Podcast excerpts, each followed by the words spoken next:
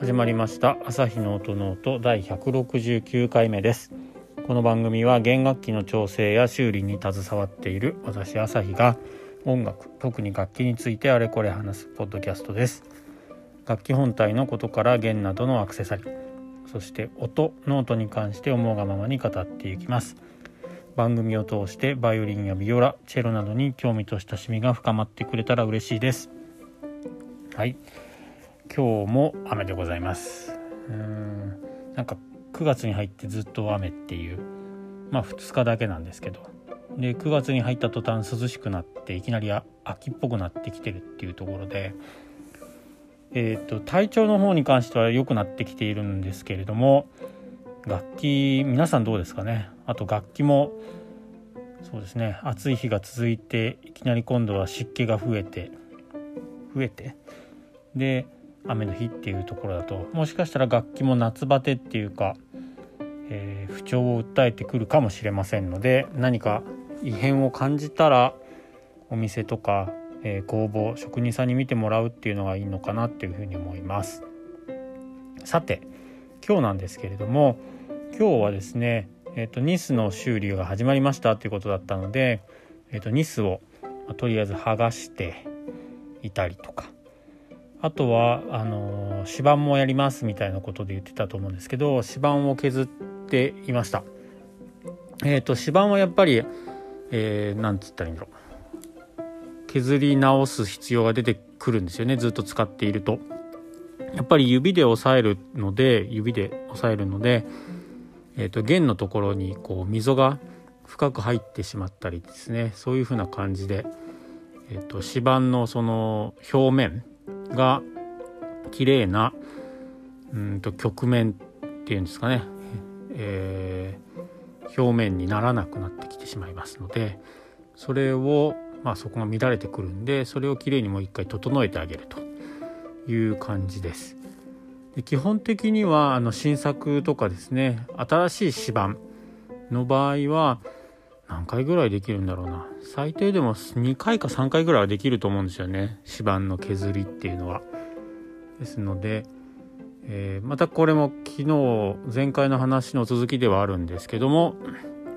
まあ、古い楽器を使っている方とかですと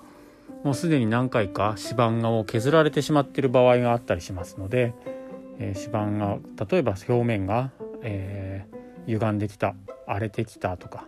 溝が深く入ってきた轍みたいのが出てきたってなるともうちょっと削れないので指板を交換しないといけないですってなるかもしれないですね。はい、それで今回の楽器については一回、えー、どこかのタイミングで指板を削ったそうです。で確かにそんな形跡が見られていて指板もうんまだ厚さは少し残っているのであともう一回ラスト1回ぐらいいけるかなっていうところの指板でした。で指板はあのネックでくっついネックと一緒にくっついてる部分とあとは表板の上にこうせり出して浮いてる部分っていうのが、まあ、バイオリンビオラチェロともにそうだと思うんですけどあんまりその指板を削って薄くなりすぎるとその表板の上に飛び出てこうチューブラリンというか浮いてるところあそこがですね薄くなりすぎると要はたわんでくるんですよね。ハイポジションのところハイポジションを抑えるところの指板あの部分ですね。でハイポジションになるとどうしてもやっぱりこう力を入れるっていうわけではないと思うんですけど あのー、でしょうねこうグッて押さえるとこうたわむ指板自体が。そうすると音程がちょっと変わったりとかする。プラスハイポジションのまあバイオリンは特にだと思うんですけどバイオリンの場合って結構その音程の感覚ってすごい指の太さよりも小さいじゃないですか。ですのでかなりシビアに音程取っていかないといけないと思うんですよね。なのにもかかわらず指板が薄いとこうたわんでくる。でこう音程が安定しない。っていう風な。でビブラートもかけるとなんかすごいことになっちゃったりとか。いうこともあるのでもしですねあの指板指板じゃない。ハイポジションで音程がなんか安定しないな。いつもはいいのにいつもはいいのにというか。っていうことの場合はもしかしたらですね指板が薄くて、えー、指でこう押さえるごとにこうたわんだりへこんへこんだりというか沈んだりとかしていつも同じところを押さえてるのにその沈み具合で音が安定してないのかもしれないです。ですので薄さというか厚さを少し自分でもチェックしてみるといいかもしれないです。ノギスがあればノギスで測ってもらうのが一番いいんですけど大体そうですね4ミリ以下とかになってきたら結構もう薄すぎる感じが私としてはしてしまうんですけどどうなんでしょうか？他の職人さんもし聞いてる方がいればいやいや4ミリはまだ大丈夫でしょうとかっていう人いるのかな？どうなんでしょう？ですのでそんな感じでえっ、ー、とチェックしてみるといいと思います。で指板は横から見ると横もこう厚みが見えると思うんですよね。ですのでそこが、まあ、例えば5ミリとかあったらあるから大丈夫だろうってなるかもしれないんですけどその側面と、えー、内側っていうんですかね。その表板のところの裏側っていうんですか。表板にせり出している指板の裏側。要は見えないところですよね。あそこは結構掘ってあって薄く横の側面で見えてる部分よりも結構薄くなっちゃってる場合とかっていうのもありえるのでですのでやっぱりノギスで、えーと、一番指板の端っこ、えー、あそこをこうちょっと測って表板傷つけないようになんですけど測ってもらったりとかですねするのが一番いいかもしれないです。まあ、とはいえ側面もとその中央部分見えない部分が2ミリ違うとかっていうことはまあありえないので側面を見ていただいて側面がまあ5ミリぐらいあるんだったらまあ大丈夫じゃないのかなと。で側面はちょっと今度定規当てられると思うんでそこをこう側面にこう定規物差し当ててみてなんか3.5ミリとかそれぐらいしか厚みがなさそうっていうことであればちょっと薄いと思います。ですのでちょっとその辺はあのー、工房とかお店にちょっと持って行って相談だけでもしてみるっていうのがいいかもしれないですね。はい、で、えー、話が戻りまして今日はその指板を削って綺麗にあに整えてで仕上げたんですけれども指板って結構演奏性プレイアビリティとか、まあ、音程とかもう音色もそうなんですけど、えー、結構影響します。で指板を作るというか削り直すのもそうですし指板を作る新しくって言った時も結構職人さんはみんなシビアに作っているんですね。まずは、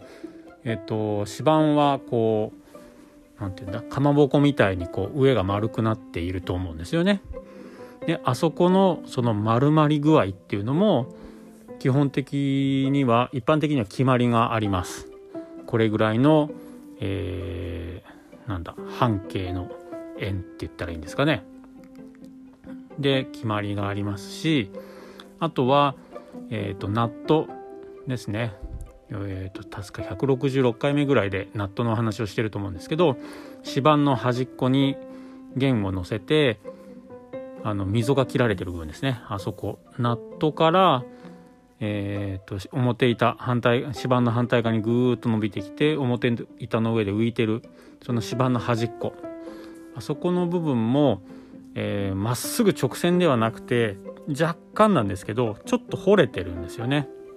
へこんでいるって言ったらいいんでしょうかでそのへこみ具合っていうのも一応決まりがあってうーんもしちょうどいい長さの物差しがあるのであれば本当ナットのナットの上に乗せずに指板の端から端にこうってあのコトって置いてみてもらうと物差しを。そうすると横から見た時楽器の側面から見ると真ん中あたりが多分隙間があると思います。で多分そうだな。1ミリはいかないぐらいあると思うんですね。ですのでそれぐらいちょっとへこませてあるんですよ。実は。その辺も、えーと、職人さんがカンナとかいろいろスクレーパーとかヤスリとかも使うのかな？っていう形でこう少しだけ若干ですね彫りを入れてあります。あとは何だろうな。あとはまあそれぐらいか。まあ簡単に言うと。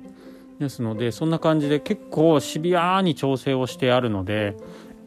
ですので 指板をなんだろうな一番最初にこう歪んできてしまったとか轍みたいに溝が掘れてしまったとかっていうことであればそれをまた綺麗なその指板に直してあげると結構弾きやすくなると思います。抑えやすくもなると思いますし音程も取りやすくなると思いますしまあ何せ見た目が綺麗だと思います。ですのでそうですね。まあ毎日1時間2時間練習してとか、まあ、毎日数時間弾いている人であればそうだな。5年ぐらい使ったら結構ガタガタになっちゃってるのかもしれないですね。結構第一線で活躍されてる世界で、えーと、プロの方は3ヶ月ぐらいでボロボロになってましたからね。まあ、その指板の黒炭が結構やばかったのかもしれないですけど3ヶ月でここまで減るかみたいな感じの、えー、指板も見たことがありますのでやっぱりこの辺は皆さんも定期的に、えー、点検をしてもらうといいかもしれないですね。で点検に行く時の注意点としては「すいません点検してください」って言うとその指板がちゃんと表面がきれいになってるかとかって多分チェックしないと思うので私も言われないと多分しないんで詳しくすっごい詳しく見てくださいとか言わないと見ないのでもし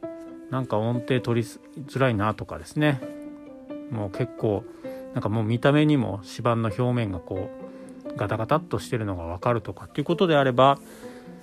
工房やお店に行って「すいません指板ってもう一回削り直しこれした方がいいでしょうかね」っていう風な形で聞いてもらえるといいのではないかなと思います。はいそんな感じで今日は、えーと、指板を削って綺麗なそのへこみへこませ具合とか、えー、あのかまぼこのそのカーブ具合っていうんですかね。アーチを作り直して指板をきれいにしてましたというようなお話でした。少し黒炭の話題が続いていますので、えー、ナットもそうですし指板も黒炭なので少し黒炭の話をまたどっかの回でしようかなと思います。お楽しみにしてください。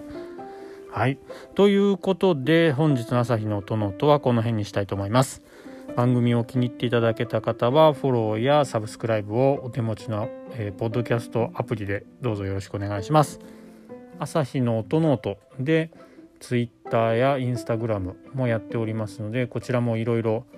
つぶやいたり、えー、作業中の写真を載せてみたりとかしてますので気になる方は覗いてみてください。感想とか質問とかですねつぶやいていただけると嬉しいです。ではまた次回の配信でお会いしましょう。ありがとうございました。さようなら。